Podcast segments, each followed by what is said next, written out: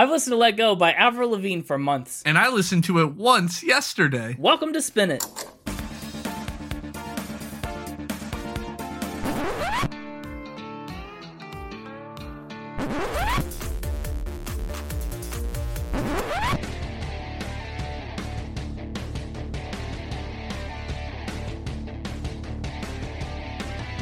Hello, everybody, and welcome back to Spin It, the record ranking podcast for people who would rather be listening to music. I'm James, and with me, losing his grip, is Connor. Listen, it's complicated. It's complicated. Have you ever been a skater boy? Only when I'm with you. Oh, okay. I wasn't going into the whole name and tracks thing. You never skated around me. Don't lie. I never even like played much of like the Tony Hawk skater games. I did a little bit. That's as close to skater boy as I got. Hmm. But yeah, we're talking about Avril Lavigne this week. How you feel about pop punk? I never really listened to much Avril Lavigne, Really? but I feel like I know all of her big songs because she's such a memed or like referenced artist. I feel like. Referenced, maybe memed. I don't know about made into a meme. I guess not like memed, but like I, I don't know TikTok. I don't know. Her stuff is used in funny videos, mm. like the "Why'd you have to go make it so complicated?" or there's others I thought of when I was listening to this album. We'll get to it later in my notes. Where it's like this is something that like I've seen referenced or like used as jokes. I've seen it actually in a lot of text based memes where somebody will like use her, a line from her song as a comment to to another post. Mm, that's a weird way to encounter music because if you're not familiar with the song, like what does that mean Yeah. to you? Just a snippet of lyric. I mean, that's how that's how all references are, right? If you're not aware of what the reference is, it's meaningless to you. It's kind of how it works. I mean, believe me, I know. Have we talked about how few movies I've seen? That's a topic for another podcast. so you know a little bit. You know the complicateds and the skater boys and the I'm glad we didn't continue with the naming thing we sometimes do. I don't know what we would have done when we got to the last track. yeah, I yeah I knew when to stop. Uh, we're we're nobody's fools. That's for sure. We're our own fools, really. yeah. I didn't necessarily know a ton of Avril Lavigne stuff either. I was kind of in the same boat as you. Complicated, though, it's like a core memory of music for me. It's like 2002 on the school bus, like complicated on pop radio. Yes, I remember that. The rest of it kind of eluded me a little bit. Hmm. I mean, I know we have friends that like Avril Lavigne a lot. Hi, if you're listening to this episode, you know who you are. And if you're not, how dare you? But we'll message you that later. We'll, we'll have a talk about that if you're not listening to this episode. I'll, mes- I'll message them right now and just say, "How dare you?" And they'll be like, "What?" How dare you? and, then, and then in several weeks, when this comes out, they'll get it. But yeah, no, I was excited to dig into this album. I love a little pop punk, little throwback. At this point, wow, two decades old. That's a thought. Wow. I know.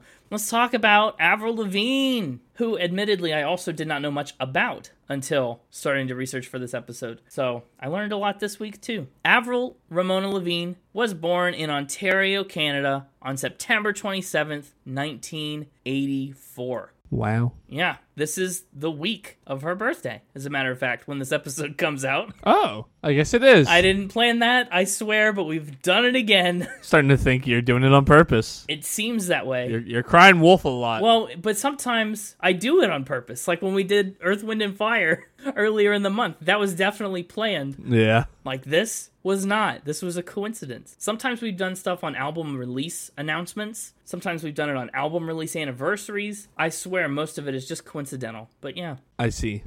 Well, closer to her first birthday than this one, uh, her parents knew that she was going to be a singer from a very young age. Apparently, she would sing along to songs on the way home from church when she was like two years old, which is wild. I don't know how much singing I did it to, but it was not enough to clue anybody in that that would be a career path.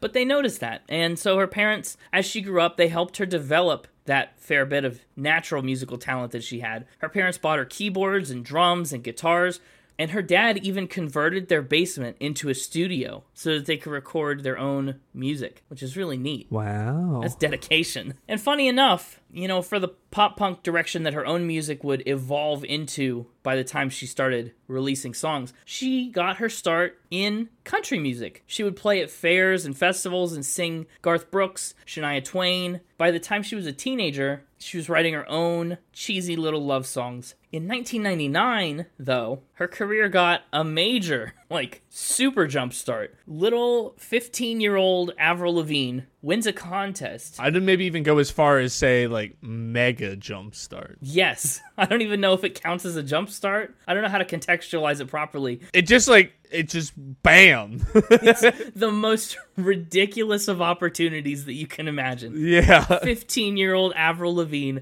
gets to perform on stage with Shania Twain for 20,000 people. Like, I can't imagine how nervous she must have been, how exciting that would have been. She, uh, like, like I said, she loved Shania Twain. Like, was a fan of her, everything, like, knew her music and was familiar. And just imagine getting to go perform for a small, like, arena of people with your favorite artist. I don't know if I could do it. I bet you could. I bet you could. Who, who's your favorite artist? Who would you want the most to win a contest to go perform with? Michael Bublé, No. no. Not the most. Elton John, That'd be a pretty iconic one. Phil Collins, Billy Joel. Billy Joel would be pretty cool too. I wouldn't be able to perform with any of them, really. I know, right? That's what I'm saying.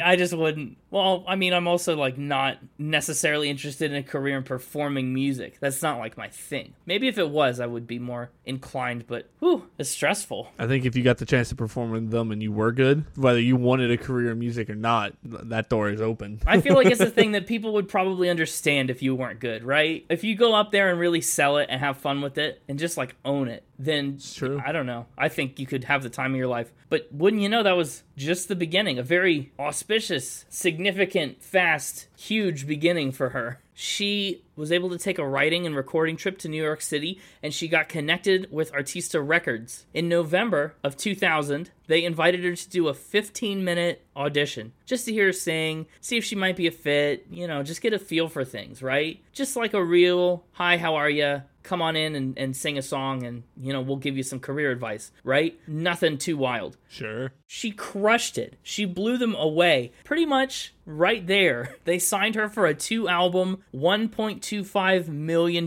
contract with a $900,000 publishing advance. I like, wouldn't that just blow your mind? Man. You're a kid. She's like 17. That's, that's incredible. It's unthinkable. That just doesn't happen. That's what's gonna happen with my Hippin' and Hoppin' album. Well, it's already got a lot of promotion. I feel like we've already put a disproportionate weight of marketing behind that album for what it is so far.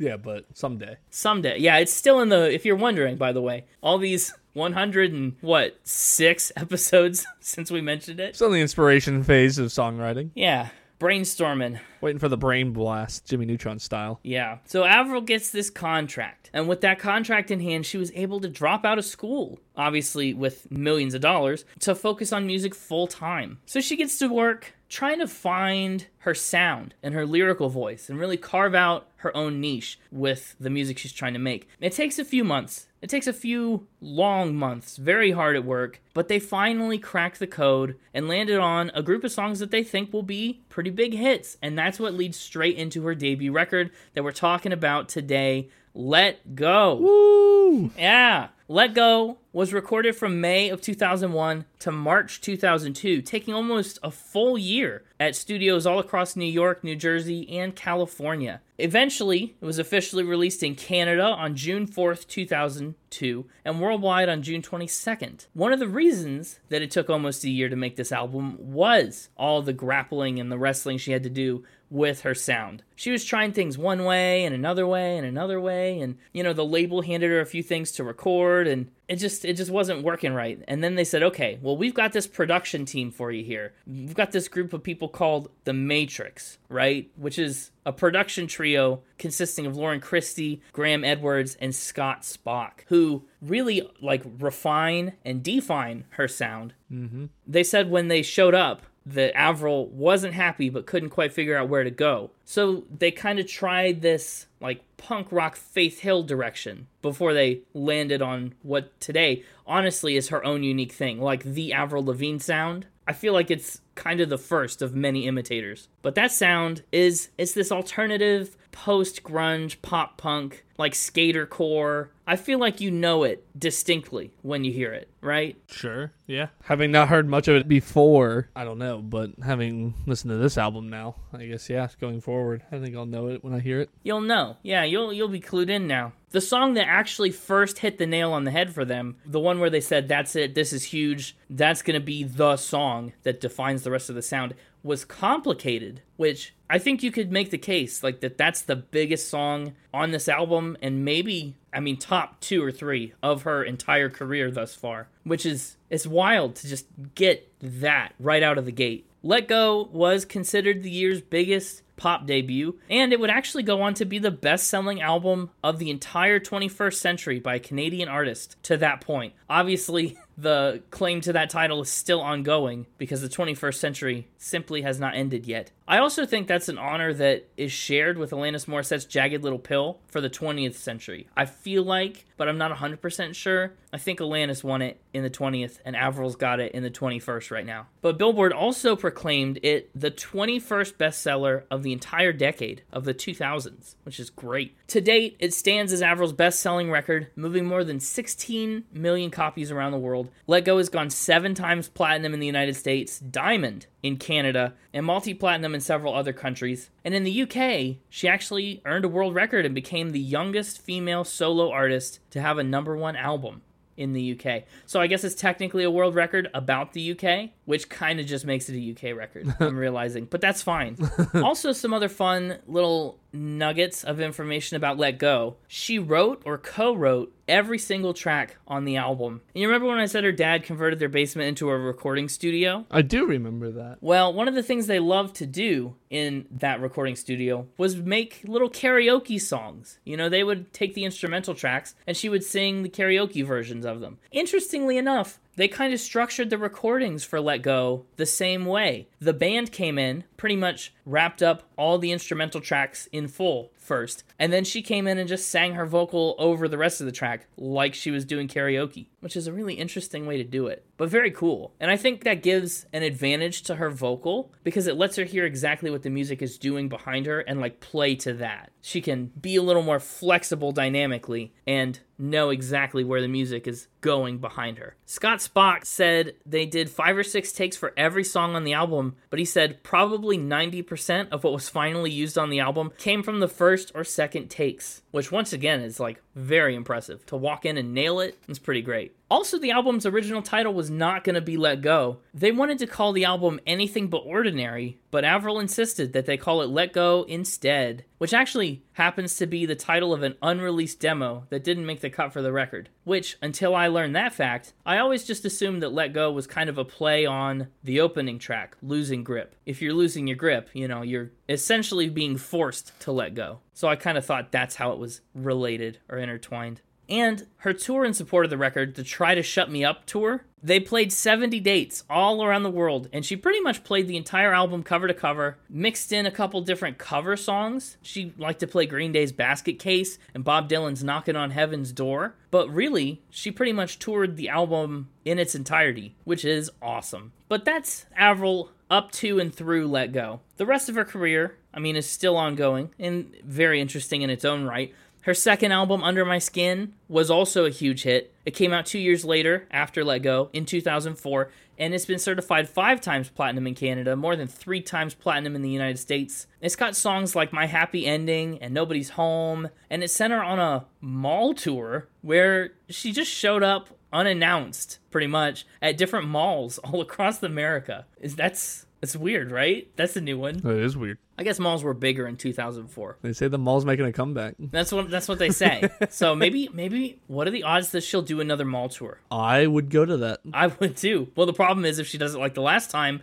you might not get much of a heads up. It might, you know, might be announced the week of, maybe the day of. I'll still make it. You'll make it, make the trip for Avril Lavigne. How far would you go to watch Avril Lavigne play in a mall? What's your like radius? I don't have an exact number, but it'd be significant. Wow, we're talking like 300 miles. I can't conceptualize that distance. How far is that? That's like from you to me. Assuming I had nothing better to do. Sure. Well, how could you have anything better to do? It's Avril Lavigne in a mall. I mean, I'm just saying I'm not gonna like drop everything I'm doing to go do that necessarily, but or like if I had something else important going on. Right. But I definitely, I definitely go. I'd do that. Did it for Elton John. That's true. Well, he didn't. He didn't exactly play in a mall. He kind of played in a Well, state. I would. I would drive 300 miles. I'd drop whatever I was doing to go watch Elton John play in a mall. really, I would. You're right. I would fly to a completely different continent to see Elton John play in a mall. It's true. It's just the way it is. I'd be a rocket man to go get there. I would go to the moon to see the Rocket Man play in the mall on the moon. Dude, I'd be Daniel traveling tonight on a plane. But yeah, yeah, she did a mall tour. We kind of lost the thread there. She did a mall tour. She also, right around 2004, became the world's best selling Canadian artist. And, did not know this, she also co wrote Kelly Clarkson's giant hit song, Breakaway, which is another 2002 school bus core memory for me. Avril Lavigne has like significantly shaped my memories of music before I even knew it. Is that considered a Little Wayne effect, or, Maybe. or is that its own new? Is that the is that the Avril effect? I think, yeah, I think that's the Avril effect. Avril's third album from 2007 features another of her biggest songs, another one that I'm pretty sure you would know, Girlfriend, which turned out to be her first US number one single. Do you know Girlfriend? How's that one go? Hey, hey, you, you, I don't Like like, your girlfriend. girlfriend? Yeah. For some reason, everybody knows that one. It's another one that I feel like was just used a lot. Yeah, it definitely was. And I will be perfectly transparent. Did not even realize that was Avril Lavigne for the longest time.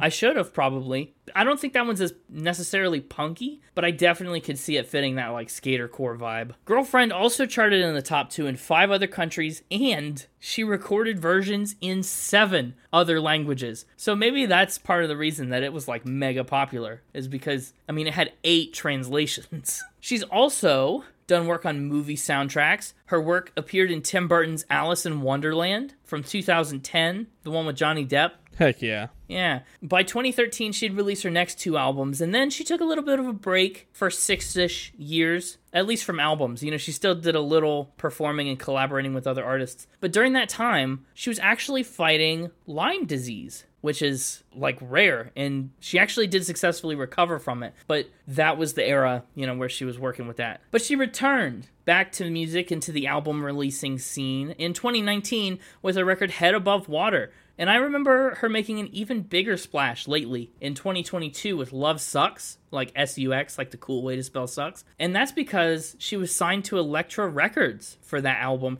She worked very extensively with Blink 182's Travis Barker to write and record the album. Who, I mean, we've also talked about another very Travis Barker heavy album way, way back in the day Machine Gun Kelly Tickets to My Downfall on episode 9. We're really pulling both ends of the podcast together right now. It's also been confirmed that her eighth studio album is in the works, so keep an eye out for that sometime in the future, or in the past if you're listening to this episode in the future, because apparently you just never know anymore. As far as her awards and accolades go, what a career. She was and is still one of the foremost artists in pop punk, and she's had a huge influence on everybody from Billie Eilish to Olivia Rodrigo to Ed Sheeran to Phoebe Bridgers. In 2003, Complicated won an International Achievement Award at Canada's SOCAN Awards, and in the span of two years, she earned eight Grammy nominations, including Best New Artist. She's been nominated for four American Music Awards, a ton of Billboard Awards, and a lot more.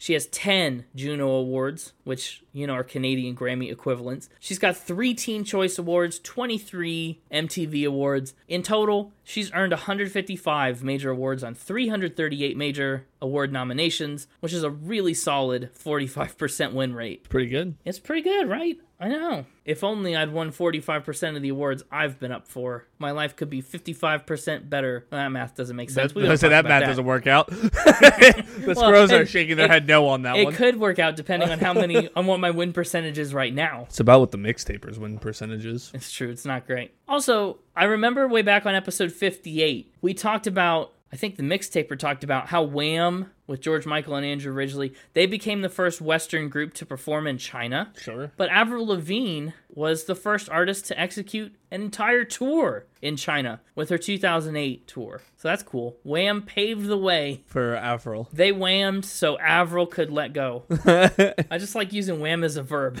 It's too fun. Do you remember on episode 100 how we talked about the Paul is dead conspiracy where everyone thought Paul McCartney passed away and was replaced by a lookalike? Yep. This happened again with Avril Lavigne. This was another widespread internet conspiracy that she died and had been replaced. In 2011, a Brazilian blog popped up that said she was replaced in 2003, just after she released Let It Go. Oh, so regardless of this being true or not, we got the real Avril. Oh, yeah. Let Go Avril is absolutely real, regardless of whether she died and was replaced. Gotcha. But she wasn't. But she wasn't. People say that a doppelganger named Melissa took her place. I can't believe they get things so specific. Wow, the doppelganger has got a name. Yeah, yeah, because she wrote Melissa on her hand one time, I guess, because she feels guilty about it, right? She mm. feels guilty that she took Avril Lavigne's place. So instead of coming out and just saying, hey, Avril Lavigne died a long time ago and I've been posing as her, I'm so sorry,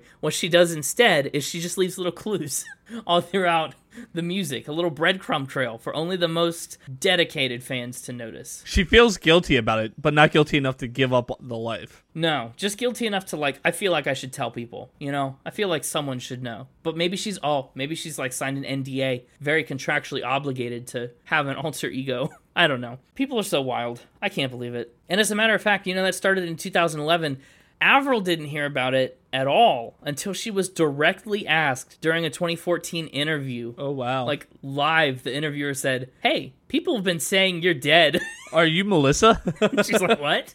Like, how confusing that moment must have been. But that's all I've got to say for the matter. It's time for me to let go of the mic and hand the hosting duties for the next several facts over to. About to say, don't let go of the mic, just let go of the hosting duties.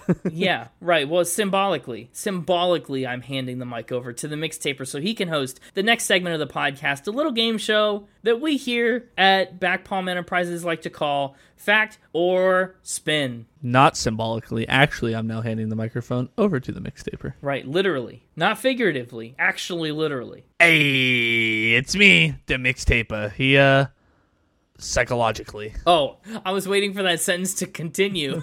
it just took a long pause. I don't know. You're here psychologically? I was trying to think something other than literal or or symbolically. So I was like, Like- psychologically. Psychologically? Physically? Yeah. You present. I don't know. Well, my present to you this week, hopefully, A win? will be a 50 50 week. Well, no, no. I I need to win a couple now because our 50-50 for the year is thrown off, Okay, 50 50 for the year is a little bit off, but not by much. which means I need to be going for a win. Look, we've done pretty well. Uh, Otis was 50 50. Taylor Swift was a battle. We've been doing worse at 50-50 since we've been trying to do 50-50 than when we were at each other's throats. You're right. It's a real conundrum. I, I can't figure it out yet. think I'm taking it too easy on you. I sure hope not. I think when I tried harder, you know, they ended up 50-50 more. And now you're getting too many easy wins. Gonna have to pull out some dastardly tricks, bring the score back. Maybe. Mixtaper I'm worried about this week. Yeah. Because full transparency, uh, Connor told me that I already found some of the things you were gonna bring as factor spins during my first little round of information. Sure did.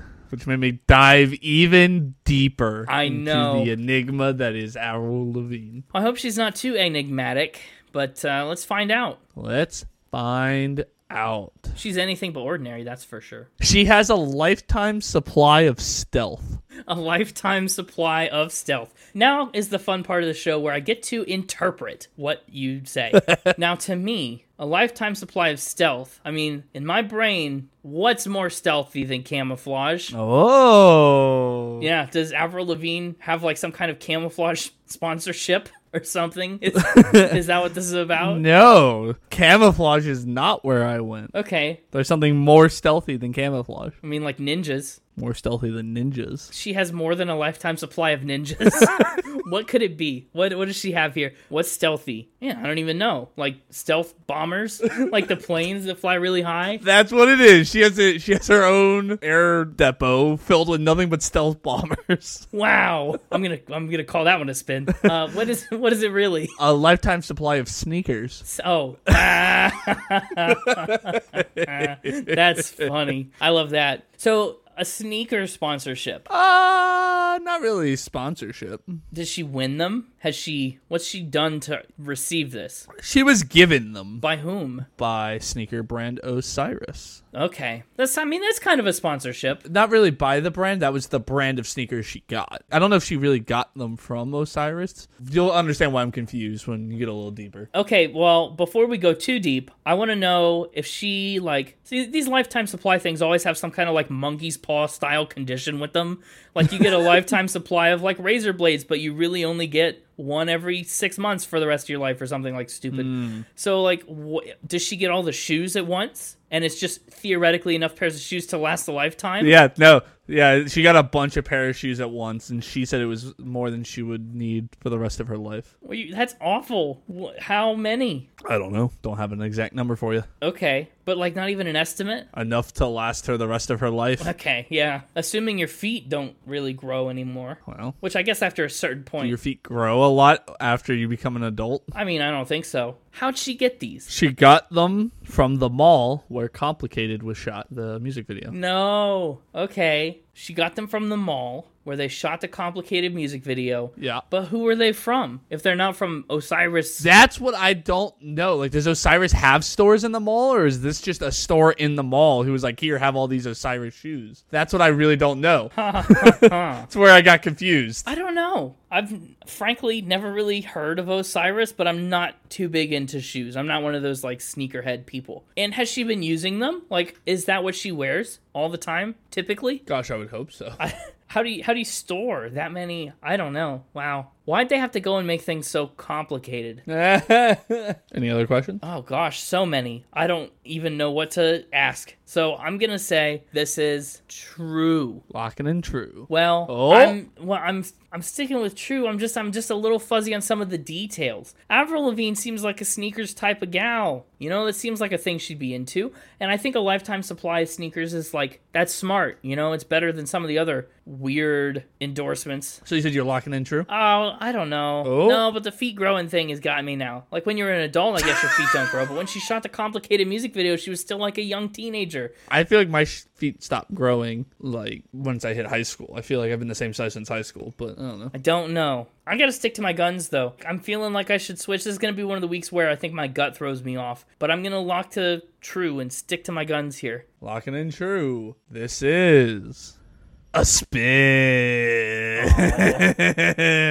So it is. Should have listened to that gut. I should have. Wow, I really Ooh, should I have. stay I stay cool under pressure there with uh didn't try to rush you into locking in when I felt you wavering. You didn't. That's true. You're learning, and that's scary. You're like an ever evolving like game AI, but like real eye. I have one real eye in my name and two real eyes on my head. It's true. Behind this mask. Wow, you got three real eyes.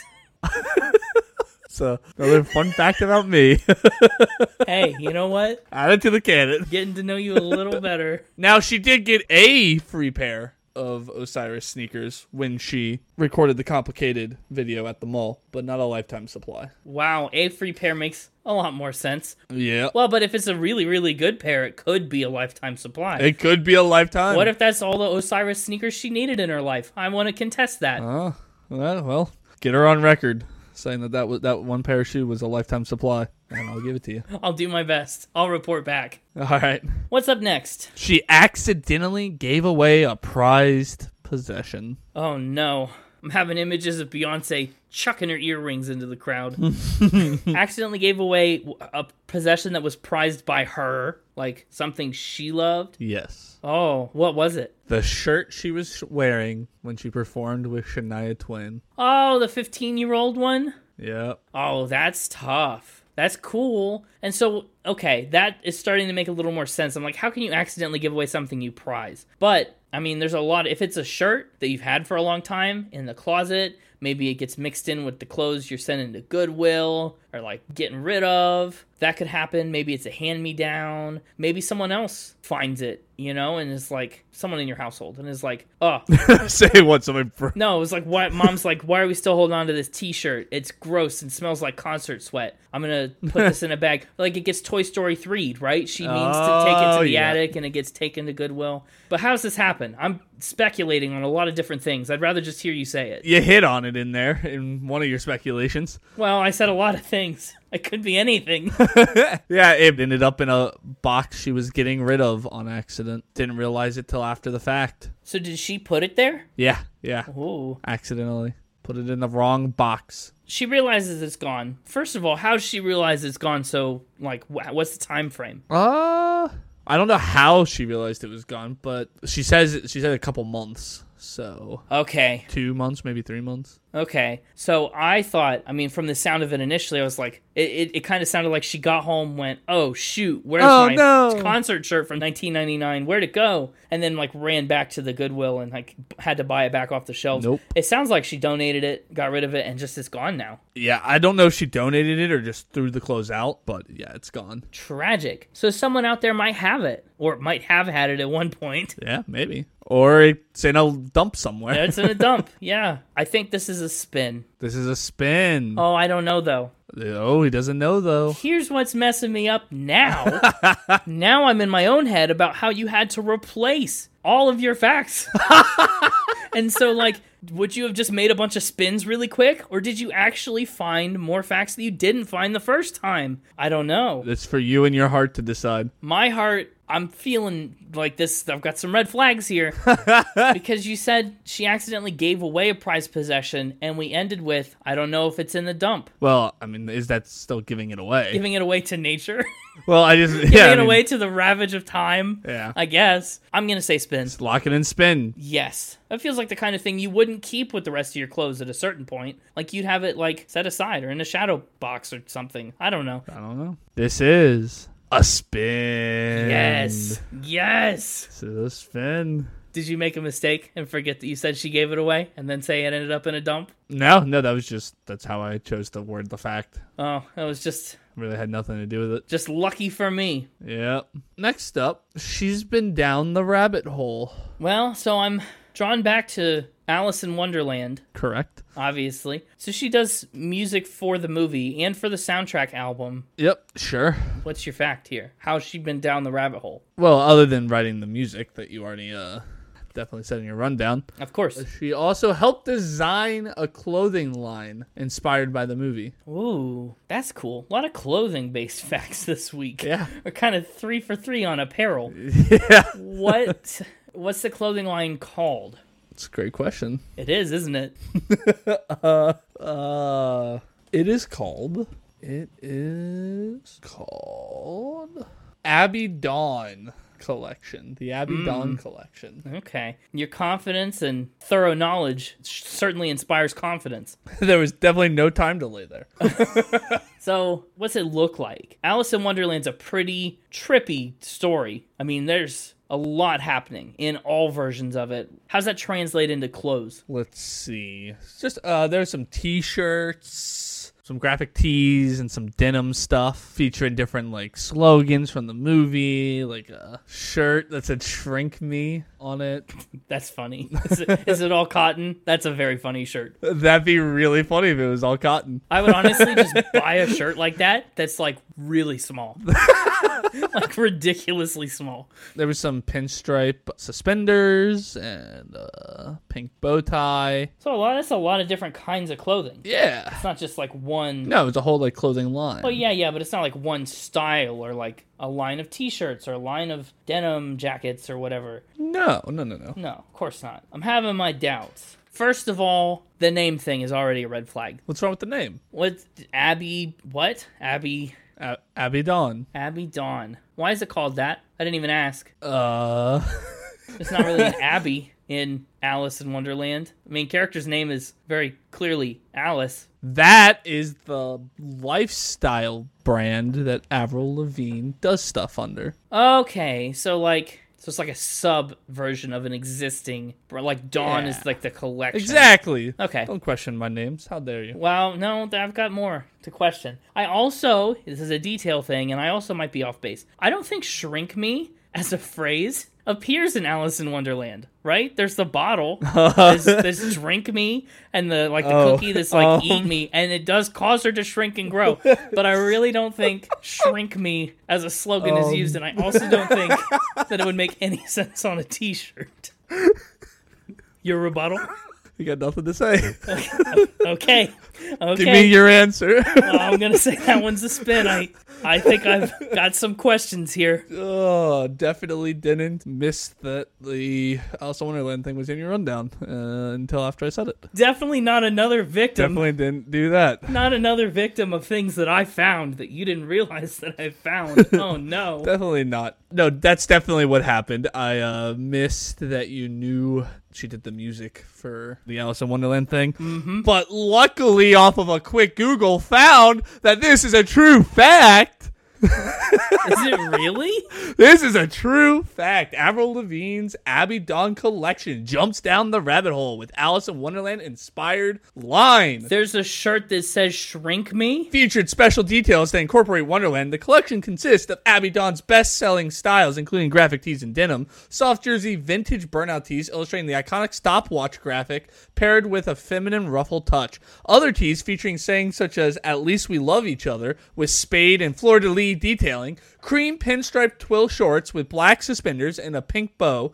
Also feature a complementing hooded jacket with a shrink me silkscreen. Wow. Rounding out the collection are Abbey Dawn's boyfriend jeans with suspenders and black jersey and a pink printed silk tan dress with exposed zipper. Price ranges from $28 for printed tees up to $54 for denim, and it was apparently a Kohl's exclusive. I'm pretty mad. I'm pretty mad. Shrink me is not canon to Alice in Wonderland. This line is nonsensical. Unreal. Unbelievable. And I think I sold my lack of knowledge pretty well. You did. You did. It's drink me and it's eat me. Avril Lavigne, if you're listening to this, flip and fix it. Retcon that. Put out a recall. Imagine. And everyone's going to be like, oh no, that shirt, I wore it with Shania Twain 15 years ago. I threw it away. Honestly, that's what I want. Justice for Alice. but going into the final ramp with a good one, she can play dead. Yes, she can. Now, to me, can I just, can you confirm if this is true or not? I, I think this is almost the title that you wanted to use when you maybe were going to lie about the conspiracy theory that she had been killed and replaced with a lookalike, and you just like the title so much that you, whatever this is, you made it fit. Can neither confirm nor deny that. Okay, she can play dead. Like, what's that mean? Like lie very still? Well, what do you think of when you think of playing dead? Well, I think of a dog being trained to play dead. Oh, okay. What's your second guess? What's the what's the second thing that pops in your brain when you hear play dead? Rapid fire. What's the second thing that pops in your brain? I don't know. Is there a second thing? There should be. That sounds like a threat. What? I don't like that. What classic animal plays dead without needing any training? Oh, like a possum. A possum. Oh, Yes. this is a fact about the time that she played that possum in Over the Hedge with Steve Carell. Sure is. What's the fact? She played a possum in Over the Hedge with Steve Carell. Yeah, yeah, she's the other possum. What's her name? Um, oh, I can't remember, but I know that he does the whole like Stella thing as he pretends to be dying, like he does. But that's like her dad, possum. Man. Oh man. Well, uh, before you say anything else, I'm gonna know it's a fact. I'm gonna say it's a fact. No lies in here. Before you give me a chance to put any lies in Yeah, that's why I cut you off before you could answer about her name. This is a fact. I guess we're 50 50. What a wild ride. What a great movie. It's been so long since I've seen Over the Hedge. One of my favorite animated movies. Honestly, it's great. And I always, constantly think of the slogan for the Spuddies chips enough is never enough. Uh huh. and I want to quote it and like reference that so much, but I think it's too niche and other people around me will not get it. If you're out there and you remember Spuddies, enough is never enough, like validate me. Let me know. I, one I quote a lot is the, but I want the cookie. Yeah, I think I'm a crazy rabid squirrel was my first encounter with the concept of rabies. I mean, really, what a what a movie. yeah, she uh voices Heather, Heather, The- that's it. the possum. the teenage daughter possum. That's right. William Shatner is her father. Yeah. Bruce Willis is RJ in that, the raccoon, by the way. Not something I realized. Is he really? Yeah. I didn't know that. Wow. Yeah, Steve Carell is Hammy the squirrel. Wow. I can't believe you chose to end with Over the Hedge. Well, it's because I thought I had the funniest title. Oh, it does. She can play dead. And it was originally going to be my title I had for. yep. you were right. I was like, I want to still use that. I was like, I know she's in over the head. And she plays dead like a possum. Wow. What a weird coincidence that you were able to use it so well for both. Yeah. I really couldn't think of a second play dead thing. Yeah, that's kind of sad. I know. That was a wild ride.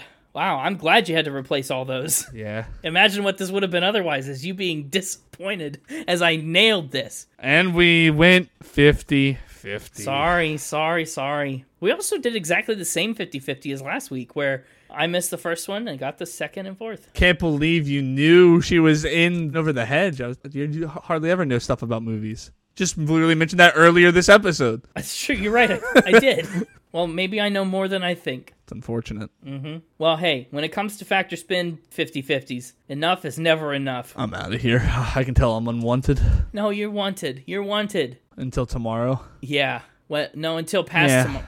Oh, well, he's gone. I think that's a reference to the fact that he knows we're recording again tomorrow. For the audience, it'll be until next week. Uh huh. Yes. But Yes. Well, that was fun. Hi, Connor. Welcome back. I am back. Do you remember Over the Hedge? I love that movie. Me and the mixtaper watch it at least once a year together. Oh, did not know that. That's what he likes to watch on his birthday. Don't tell the mixtaper this. And he didn't use it, so this is okay. So this is in the clear. I just needed it to be in the episode, and I knew it could be a thing that came up for Factor Spin. And especially after what already happened, where he had to replace all his facts, I, I didn't want to do another faux pas, so I wanted to spare his feelings. But in 2004, Avril Lavigne recorded a version of the SpongeBob SquarePants theme song for the SpongeBob movie. Yeah. It is so wild. I listened to it. I could not believe it. It's real. yep. Let's talk about the album cover of Let Go. Really? I don't have much to say. The album cover is a picture of Avril taken in Manhattan, New York, at the intersection of Broadway and Canal Street. It's a very 2002 album cover. Sure is. The background is all blurry as everything moves around her, but she is stationary and defiant. Also, with like that font.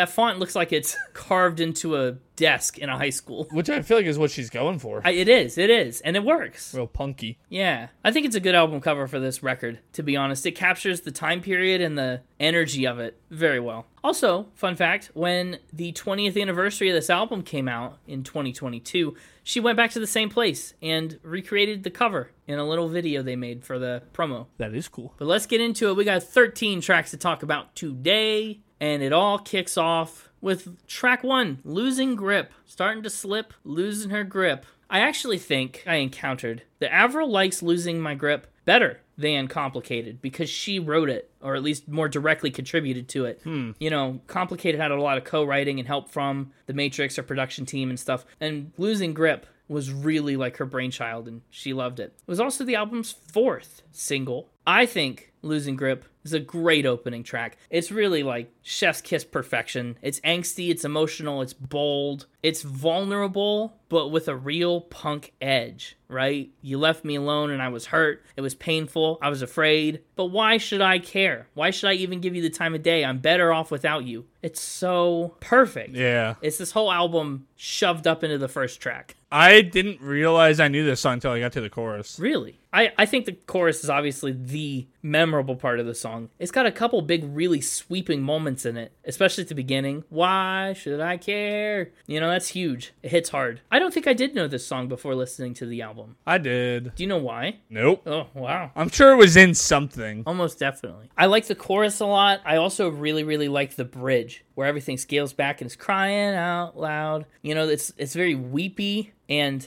I love crying out loud. I'm crying out loud. Like the double meaning there. Like good grief, I weep, you know? For crying out loud, I'm crying out loud. It's clever. It just scratches the itch perfectly. And it explodes into those last choruses afterwards. Losing Grip is a solid song. I think this album, I'll be honest, it's probably a little front loaded with big hits and great tracks. There's a lot in the back half to like, and it's not totally like sparse, but definitely the highest concentration of stuff that I'm like super psyched to talk about is early. Yeah. Losing Grip, I think I put it at the upper end of the middle part of this album for me. Okay. I think. Interesting. I'm, I haven't broken it down by the numbers yet, but that's roughly where it goes. Upper half of the middle third. I don't know. Should I make that more simple? Is that too complicated? What you did there. yeah, why'd I have to go and make things so complicated? Let's talk about it. Track two. Track two. Is this not one of the greatest songs to come out from this 2000s era, like the early 2000s? I feel like Complicated, it's on a short list of songs that I would put on, you know, my top whatevers from the 2000s. So this is the song that makes me go, okay, yeah, I don't, I don't like your girlfriend song. It fits with Avril Lavigne. Yeah. Like losing grip. If you played only losing grip and said, "Oh, hey, here's another song by this person," and played me the girlfriend song, I'd be like, "Whoa, what the heck?" But after now hearing "Complicated," I'm like, "Yes, now that makes sense." Yeah, Losing Grip's a little bit too dark and moody and like intense, I think, for what Girlfriend kind of turns into eventually. Yeah, Complicated, like, is also intense, but it's faster, it's brighter, it's got more of that pop vibe. very pop vibe. I think this is like a like a crossover hit, really. Yeah, It definitely showed in the numbers. This, you know, is a song that identified her sound, kicked off her career, and just like defined, became a staple of pop punk in a lot of ways. It spent 16 consecutive weeks on top of the Billboard Top 40 charts and peaked at number two on the Hot 100. Today, it's a 3 million seller around the world. And it's so good. That hook is such an earworm. honestly, this song sounds like it could have been a Taylor Swift song, like as she was transitioning from her country to her pop Oh. style. You know, like this like almost fits in that niche area. Yeah, if she decided to make Reputation like it was fearless, Complicated would be on it. Yeah.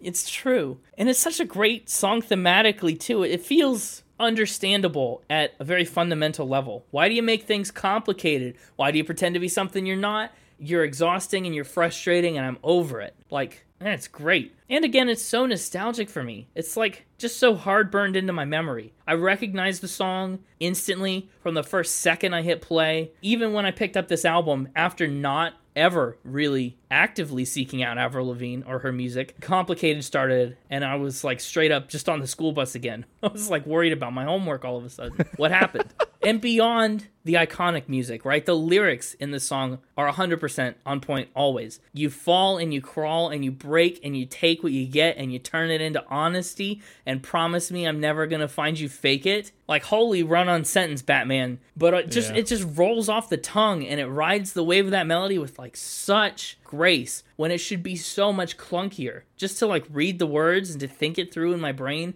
that should not work. And it could not work any better. this is one of the ones I was talking about that I feel like gets used a lot as like sound bites for things. Oh, so or- much. You know, I feel like I see this put on people's like like on Reddit posts on certain subreddits where people like somebody will be venting about something and somebody else just write, "Why'd you have to go and make it so complicated?" We should bring it back. We should uh we should start a new wave of complicated memes. Us like discussing the moon. Why'd you have to go and make it so complicated? Yeah, you're right. You're right. The moon era. I feel like we forced it with Otis Redding, right? Are we still in the moon era? Well, I've brought it up twice this episode, but both times were kind of not on purpose. They just were natural bring up. So I don't know because I brought it up earlier when I said that I would go to the moon to see Elton oh, John. Oh, you're perform. right. you did. I didn't even think about that. I didn't think about it either until later. It's funny that you didn't force that. Yeah, I say why not? The moon era is it's it's a state of being. It's ever evolving. I told you we're just in a new moon phase where like we might not talk about it as much. But it's still there. Yeah, it's still there. It's just it's just darker. Let's talk about track 3, Skater Boy. Like SK8 ER boy, B O I. Man, do you remember T9 texting? Do you remember when you had to hit 7 four times to type an S on your phone?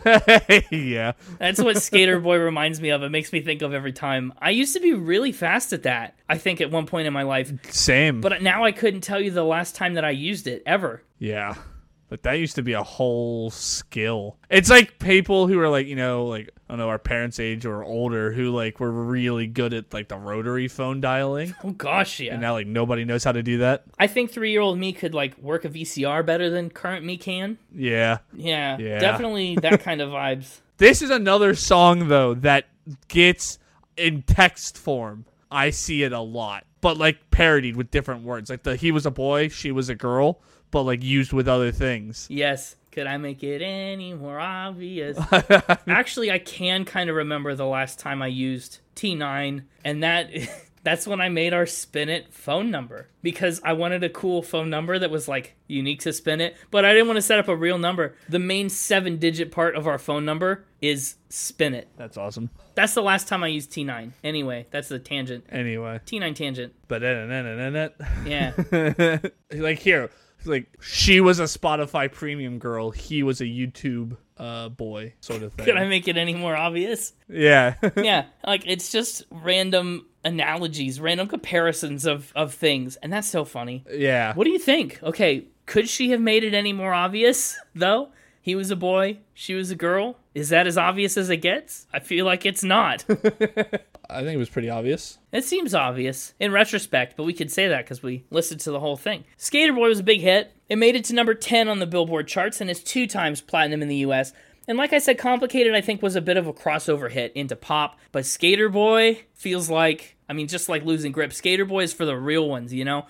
And it's actually very true to form. Avril was a skater herself, and she fell in with that crowd as a teenager, which is one of the big motivators that helped her develop this signature sound and this style and everything. Her whole aesthetic was inspired by being a part of skater culture. So, Skater Boy is a really cool song. And she actually said, Skater Boy is a super special song to me. I wrote it about my high school experience, like different groups and cliques and stuff, and I was obsessed with skaters and skater boys. And so, what that translates into in this song is she sets it up almost like a Romeo and Juliet type song about two kids from different worlds who are crushing hard on each other. You know, he likes her and she likes him, and they can't talk about it.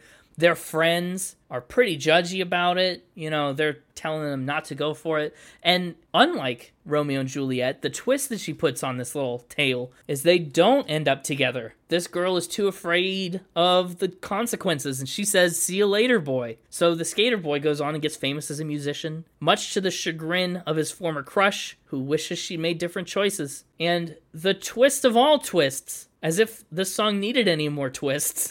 It gets a second level when in the bridge, the narrator has become the new girlfriend and is rubbing it in the first girl's face. Like, don't you wish you had what I have? Like, what a way to punch down, honestly. Like, the reason that this song exists is so that she can mock the first girl, which I think is hilarious and very well done. That she's able to like write herself into the story that we kind of expect to go a whole different way, and then she like subverts it so hard. She's the one that ends up with the dream guy, even though she said "see you later, boy," like we think it's talking about the main character. No, the main character is Avril all along. Yeah, it's a real good twist. Isn't it though? I also like that it's just a song that tells a complete story. We start when they're kids and like barely aware of each other, and we end, I mean, years, years in the future when all the conflicts have been resolved and, you know, the girl that said see you later like has a kid. Also, the production on Skater Boy is tight.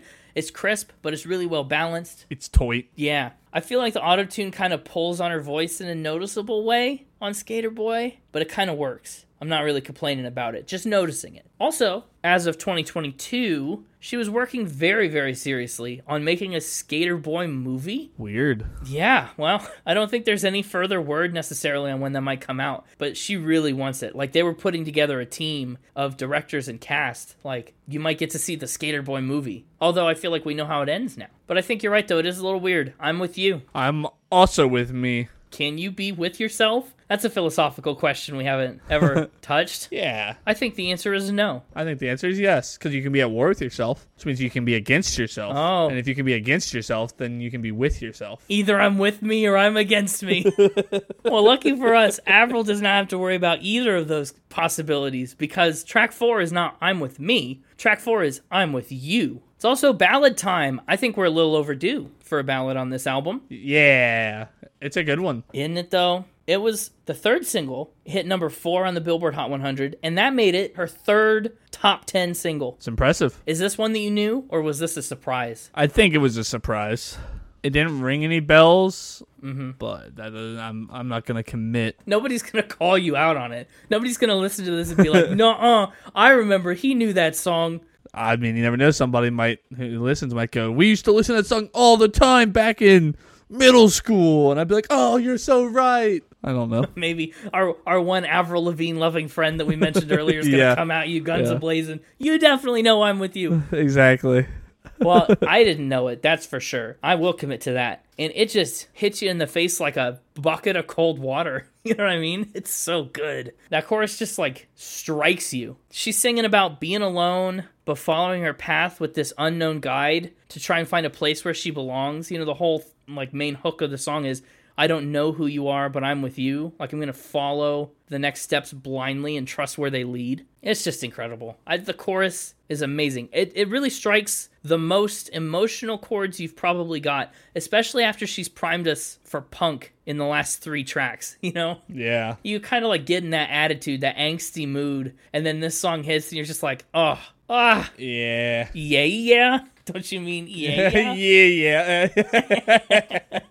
Oh man. It's also a song that's very near and dear to her personally, especially during concerts. She said, It's my favorite, and I always feel like I can connect with the audience on it when I'm performing. And that's gotta be wow, that's gotta be awesome. This is like the well, I was gonna say put your lighters up song, but who has a lighter at a concert now? Put your phone flashlights up. It's a little bit different of a vibe. yeah. Probably back in 2002 there were lighters. Now you gotta put your vapes up. I don't think that has that doesn't have the same effect. They don't light up. No, but a vape user just looks for any excuse to pull it out. So just to show it off, just so everybody else knows. Sure, sorry, I went on some vape hate right there. you did. Oh man, I wish I'd done that one song from now because I could have said uh, that was probably unwanted, but said I have to say that was probably mobile. Yeah, no, that doesn't work. I feel like this song would be so intimate in a concert. I mean, vapes, lighters, phone, flashlights, whatever you got up. Intimate is how this would be. Put something up. You got something up. Whatever you're doing during this song, you got something up. Your firstborn. Wave your babies in the air. Also, Rihanna sampled this song on her own song called Cheers. She took the little yeah yeahs in the bridge and gave the co-writing credit on that song to writers on this song. So Avril has some co-writing credits on Rihanna's Cheers. Noise. The yeah yeahs are so good. What a bridge. What it's like wordless, but yeah yeah. Yeah, yeah. Yeah yeah, very good. Up next is Mobile. Yeah, she's so good at just hitting a chorus too, and I think that's evident on this song. Where I couldn't care less for this song except for the chorus. yeah, it took a bit. Mobile, I think, takes some warming up to. I mean, you only got to listen to it once. yeah, When I listened to the album, you know, for the first time, several times in a month, I did not love it at first. And by the end, it grew on me. And that was like months and months ago. I mean, we're coming back to this album now for this episode. And the first time I listened to it, I was like, I had to go through that process a whole other time because it had been so long. And now it's grown on me enough. Like, I've listened to the rest of the album enough to know properly where Mobile fits into it. But it's obviously, it just has to be the worst out of the first five tracks all around. And that kind of makes it hit different when you catch it in order the first time through this album. I just like the hit on the chorus. Everything's Changing. changing. so good. It is. It's different, you know. It starts out with this acoustic guitar, kind of like this classic four chord rambling pop blues kind of thing. But then the chorus, straight up, it just rips the band aid off. And it gets, I think, a little uncomfortably big for the vibe that we've established. But in that sense, I mean, um, it makes it feel like it really blows past the boundaries of the song when she hits the chorus. Mobile's all about being on the move and the instability that comes with constant change. She says, I can't say when I'll be home again. You know, it's time to turn my back on everything. It's all out of her control. And I, I'm such a mobile. It's such an interesting chunk of phrase because I, this is like an Eric Church type thing, right? Remember we talked about how he nounifies all kinds of words? Like he takes something that's not usually in my mind a noun and then turns it into one Yeah. like doing this till my down goes up, whatever, nounifying it. She does that with mobile because like mobile is a noun. It just makes me think of the little like baby distraction device that you put on a crib to keep them engaged. Yeah. And it feels really juvenile in my head, but I'm pretty sure that's not the context she's trying to invoke here. She's trying to just say I'm transient. She's not trying to say she's just spinning around a baby sleeping in its crib. no, she's not. That'd be weird. She's just on the move. She's just going. I like this song even less now. I know. It's the firstborn that you held up. she's, she's mobile around it. I also think one of the big problems mobile suffers from is it doesn't bring anything new or exciting to the table musically. Everything that mobile does, we've seen to some degree in the first four tracks already. So I think it's the least impressive song so far by a good bit. Also interesting, Mobile had a music video that never got released. It was lost or, you know, forgotten about, and then it was discovered and put out into the world one way or another after a decade. So far, out of the first five tracks, I think Mobile has been my most unwanted song. But that's all about to change. Oh gosh. Track six, Unwanted. Not a big fan of Unwanted, or No. is that just a joke? That's just a joke. Mostly that's just for the sake of an easy transition and a funny phrase. Although I'm also not the biggest fan of Unwanted. It's kind of the hardest song Yeah. so far, right? Unwanted feels like the most I'm about to punch a hole in the wall kind of song. Yeah. like I really need to vent my frustration and my anger. That's what Unwanted is. Heck yeah. Yeah, and I think part of that feeling is due to this melody on Unwanted that's so disorienting and it kind of feels built to fit the chord progression instead of coexisting naturally with the chords. I think the melody, especially on the verses, is kind of forced to get us to the chorus. The chord progression seems so familiar. The boom, boom, boom. Like I don't. There's just something about it that seems so familiar. I couldn't place it. That's because it's just half steps and like chromatic notes. You, you could recognize that because that's everywhere. Yeah, but like the emphasis that it had. Like, sure, they're doing they do that everywhere, but like the specific use of it in this song felt super familiar. Yeah, that's fair. It's cool. The chorus is such an interesting vehicle in this song. You know, it starts out in the intro with some little like techie beep boop kind of things, which is a weird, disorienting like new style. Techie beep boop things. Yeah. Yeah. Oh, I hear the techie beep boops. Don't worry. Yeah, well, that happens, and then there's this big guitar wash, and the verse is all disorienting, and then we get those half steps, and the chorus just makes it gel perfectly. The beep boops, the tense feelings, the discomfort from the verse just all comes together in the chorus in a really satisfying way. Sure. You don't know me, you shut me out, I refuse to be unwanted. I'm going to make myself heard and known in spite of you. For context about the song, it's inspired by her interactions with the parents of a boyfriend who seem to have judged and frankly misjudged her before they properly knew her. And the song is a reflection of how she feels about that. Unwanted's a kind of song that like I think projects power through a lens of confusion. Like why is this happening? I don't know, but I'm going to get to the bottom of it and I'm going to call you out for it. I do think though the bridge is a lyrical ball drop. I tried to belong, it didn't seem wrong, which is a weird kind of double negative thing happening. My head aches, it's been so long. I'll write this song if that's what it takes. That's not for me. That's a certified buffoon moment. But the rest of the song, I think, again, very good on the emotional standpoint. Even if musically and lyrically it's a little bit confusing. I think it's meant to leave you feeling that way. And that's what's important. How'd you feel about tomorrow? Eh, can we talk about it tomorrow? No. Regrettably, we have to talk about tomorrow today. Oh well, in that case, it's okay. It's okay. I wanted to talk about tomorrow yesterday. Yeah, it might have grown on me overnight, but You wanted to give it another day, another night to, to simmer. yeah, Tomorrow's okay. it was a bit ordinary. Okay. We have to say a little bit more about tomorrow. I appreciate what you're setting up. No, no, I'm just laying down the groundwork for later. Don't worry. Okay. Yeah, tomorrow was a little bit ordinary. yeah, A friend is trying to comfort her and say, hey, you know, cheer up. Things will be okay soon. Like the normal kind of platitudes friends sometimes offer when things are hard.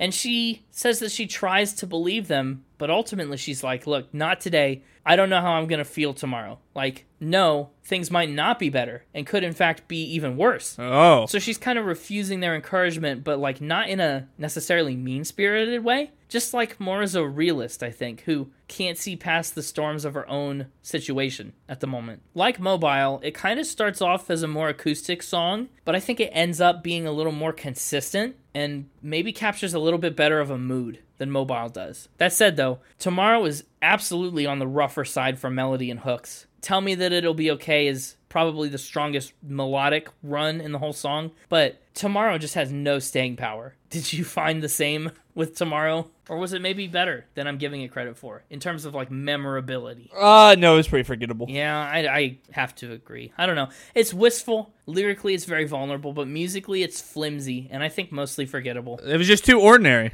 Too ordinary, it's true. But you know, a song was anything but ordinary. Complicated.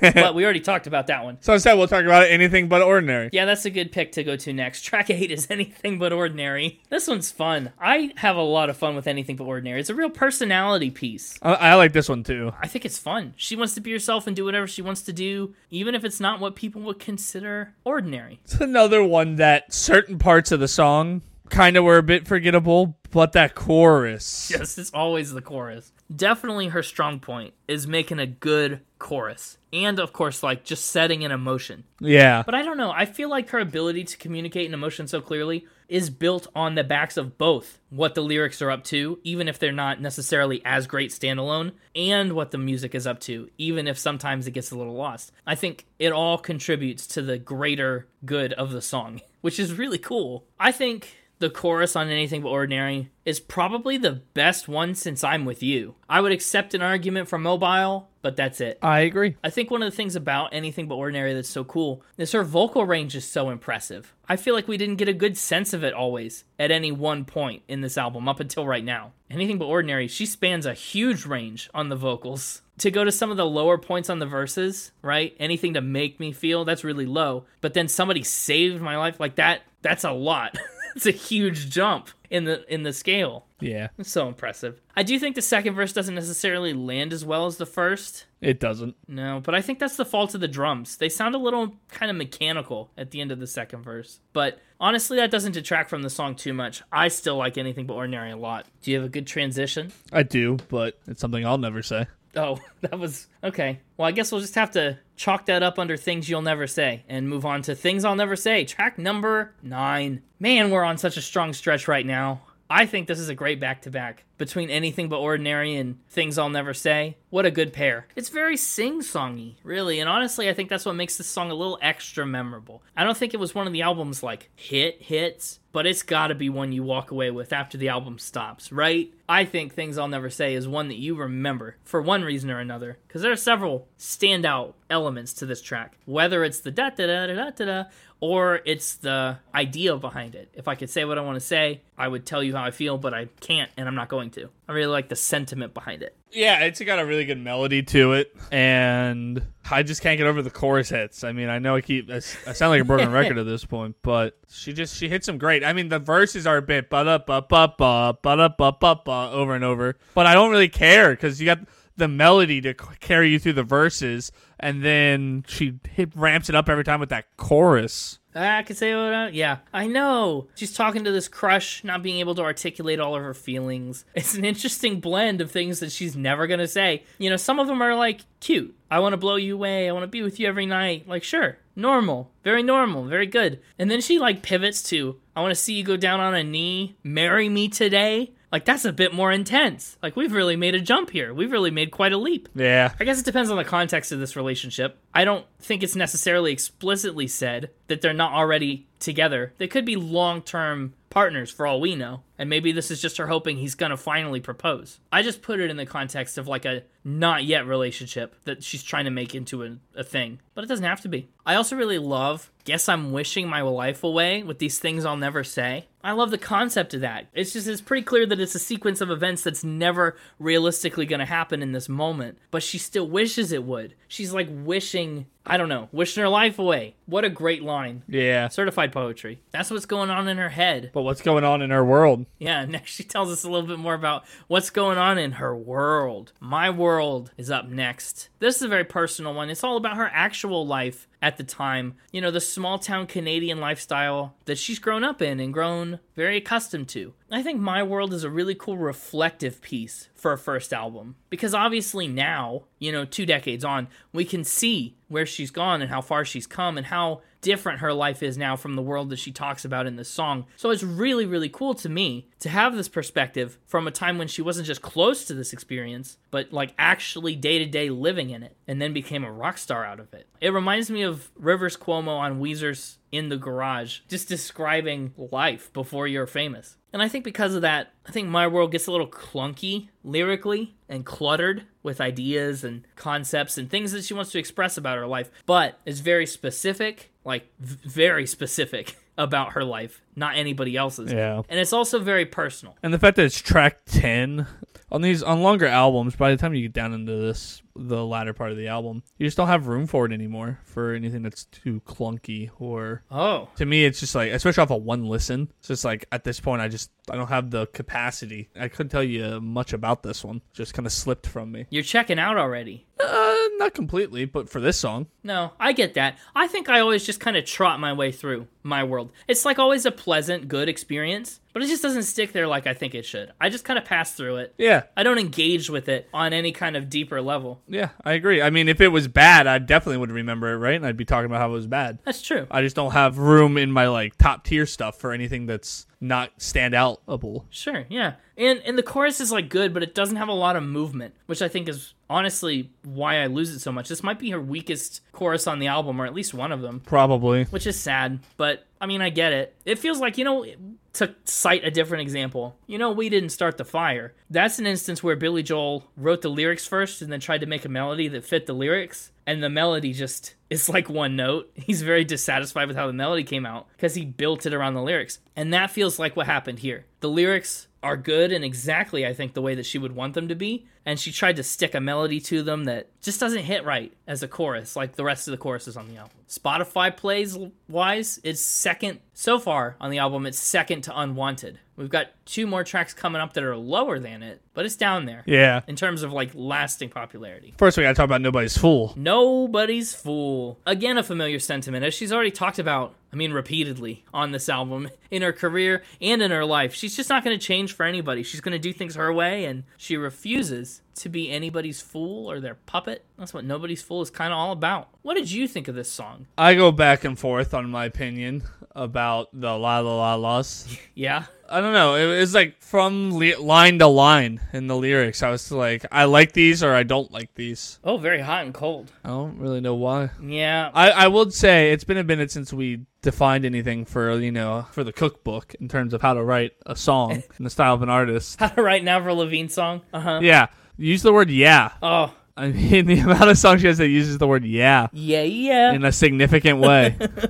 You're right. That's a good ingredient for the Avril Lavigne song. Also, big guitar and a explosive chorus. Certainly good elements to include. yep. I think musically and instrumentally, I like Nobody's Fool a lot. The production might be a little bit of a product of its time, but I think it's aged really well. You know, with the step ups, that feels a little old, but like satisfying in its style.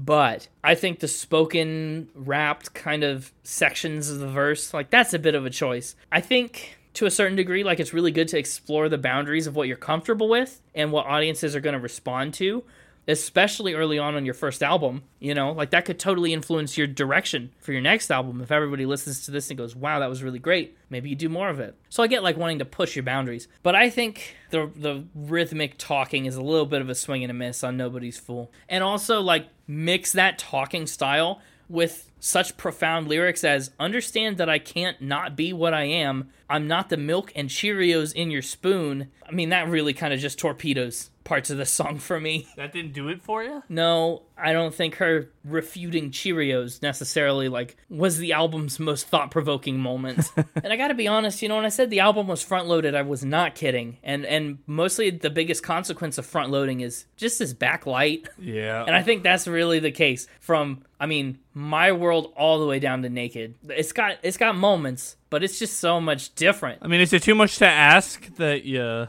save something for the back end? Is it? I don't know. Yeah, I just feel like it really tails off here. Really thins out. It's almost like two different albums, really. If you mm. make the cut at anything but ordinary or tomorrow, you got like two separate halves altogether that like oil and water to a certain degree don't mix. This- yeah. Because on one level, they're also like very thoroughly Avril Lavigne 2000s pop punk, but on another level, they don't blend. Too much to ask is the next track in the unfortunate soft downward spiral of the album.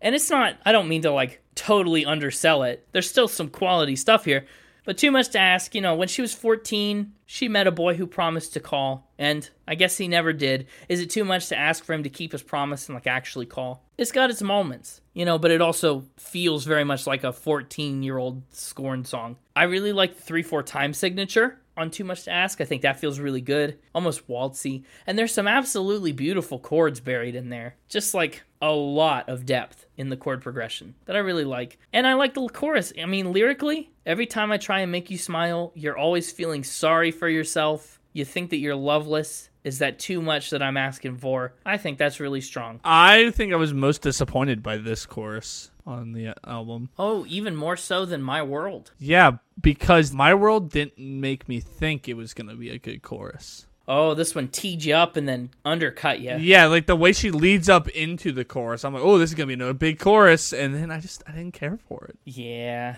I didn't like the way it flowed. It was like the rhythms and the melody were at war with the pace she wanted to take it at. I don't know. It was it was a bit all over the place in a way I did not like. No, I get that. And also to listen to it, I mean, it doesn't feel as necessarily as well produced as some of the others. Mm. I feel like her vocal sometimes gets lost in this song. It's okay. Too much to ask. I'm lukewarm on. Would you choose weed over this song? You're so lame. Wait, what? That's one of the lyrics in the first verse. She thinks it's gonna work out till you chose weed over me. You're so lame. Oh, gotcha. That's pretty lame. That is a pretty lame thing to do. And finally, the capstone on this album, I do think is a bit of an uplift. Honestly, I mean, from Too Much to Ask. it ends on a positive note. Yeah, Naked is the last song, and uh, it's very obviously a metaphor for vulnerability. It's a very good parallel. Honestly, the whole album has been pretty raw and personal and very incisive, so I think Naked is like a pretty rational way to wrap it up. You know, she's really like emotionally put it all out there for the last 45 minutes, so this is like a reasonable way to end. It's about finally finding a person that you could be perfectly comfortable with, who knows all your flaws and mistakes and thoughts and accepts you for it and loves you through it, which is sweet. Better than that skater boy that she said see you later to. I think it's a good antithesis, actually, to all these songs about loneliness earlier. You know, losing grip, I'm with you, unwanted. Like now, by the time we get to naked, there's someone here who's, you know, gonna work with you and walk with you through it. She's not alone in the situation, so in that way, things kind of end on a positive note for an album that very much spends its time dwelling in darker storm clouds. The chorus is better than some of the other stuff on the latter half of the album, but it still just never hits that power that the front loaded side of the album has. No. What's interesting is this is also like a ballad type song. I think this would normally, if it were a little different, kind of be one of your normal go tos. Maybe. Don't pretend like you can ever predict my musical tastes. Look, I'm not saying much about your musical taste, but I'm a pretty good predictor. Look at what happened in the mixtape for this week. I predicted every one of his facts, sometimes twice. so, you know, c- count your lucky stars. That's not happened to you yet. You didn't predict lifetime supply of stealth. That's true. I didn't see that one coming. It snuck up on me. well, you know what else has snuck up on us? Final spin? Another episode's final spin. Man. Let's get some scores going. Realistically, couple last thoughts from me on the album as a whole. She made this record and did a lot of the songwriting when she was like 17. So I feel like the lyrical expectations kind of have to be tempered a little bit. Even still, I feel like there's a lot of gold in here. It's just once again at the front half of the album. Is that like your way of saying that, like, I'm going to just make up numbers, you know? Her lyrics are a 70, but her being a 70 versus like the Beatles being a 70 means two completely different things because how could you expect her? You know, a 70 is good for a 17 year old, but if a 70 for like the Beatles would be bad. That's decently accurate. I Is that like what you're going for? I guess that's kind of my point. It's impressive. Either way, even if there's a couple swings and misses, there's a lot of gold, is what I'm saying. Yeah. She still hits the mark a lot of the time. I was just trying to make sure you weren't like, you know, weighting your score to the fact that she was only 17. No. She's still competing against the Beatles. It's just her failing to meet the Beatles isn't necessarily a slight. Right, right.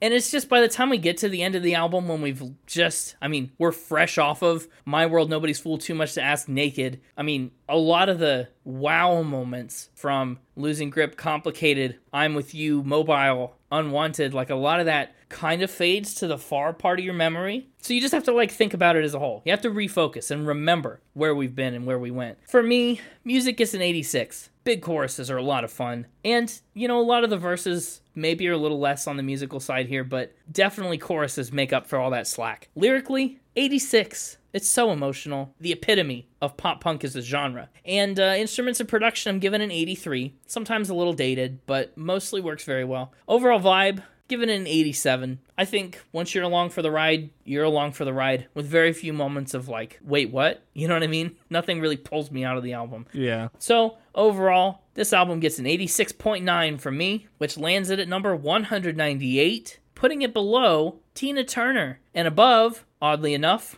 Randy Travis as far as our past episodes go. So she broke the top 200. That is cool. Mm-hmm. Good for her. That's my take on this. 86.9. How about you? I kind of didn't have any expectations going into this one, Those are sometimes the most fun weeks for me. and I came out of it with expectations Oh, interesting. for future Avril Lavigne songs. Yeah. I mean, it sounds to me like you started having expectations by the time we got to tomorrow. Yeah. Like half the album didn't meet the expectations that, you, that were set. the expectations formed real early. Mm-hmm. Yeah. That's what happens when you give me a front load. Hey, it happens. My top three in album order. Mm-hmm. Losing grip. Ooh, Complicated. nice. I'm with you. Wait, let me check. Mm-hmm. That's it. You don't get a honorable mention. Mm-hmm. So you skip Skater Boy. I'll never say what Ah. my what my honorable mention is. Not allowed to. The things you'll never say are your honorable mention. My honorable mention is on the list of things I'll never say because I can't this week. All right. I don't know why I let you get away with that sort of thing, but it's fine. But yeah, that's my top three. Very front loaded. From the first four tracks, you've taken three. Yep. Not totally unexpected. As for my score, Or it. this is a tough one for me. Is it? I just I really enjoy the front half. Mm-hmm. I get kind of like how you said you could make two different albums. I could give it two different scores depending on which half of the album I'm looking at. Ooh, do that and then average them. It's kind of what I want to do. I don't know. That's kind of a bad idea, though. I just I'm curious to know both of your scores. Is really why I'm encouraging you to do that. I could see myself giving this somewhere around a really high eight, maybe even possibly low nine. Whoa, whoa, low nine. Maybe, depending on where we drew the line. Wow. Pick your best half of songs. Like pick your best six or seven out of thirteen. What would that score? Yeah, okay, if I could pick my best six out of 13 and I could jump around and then have to just split the album somewhere, Uh-huh. then it would definitely get a low nine, I think. Wow. Probably go right above Tina Turner. oh wow, almost where I put it, Uh, yeah. but I put it below. Then if I took the other seven or six tracks, you know, that didn't make that cut, it drops pretty significantly down to like maybe even a four.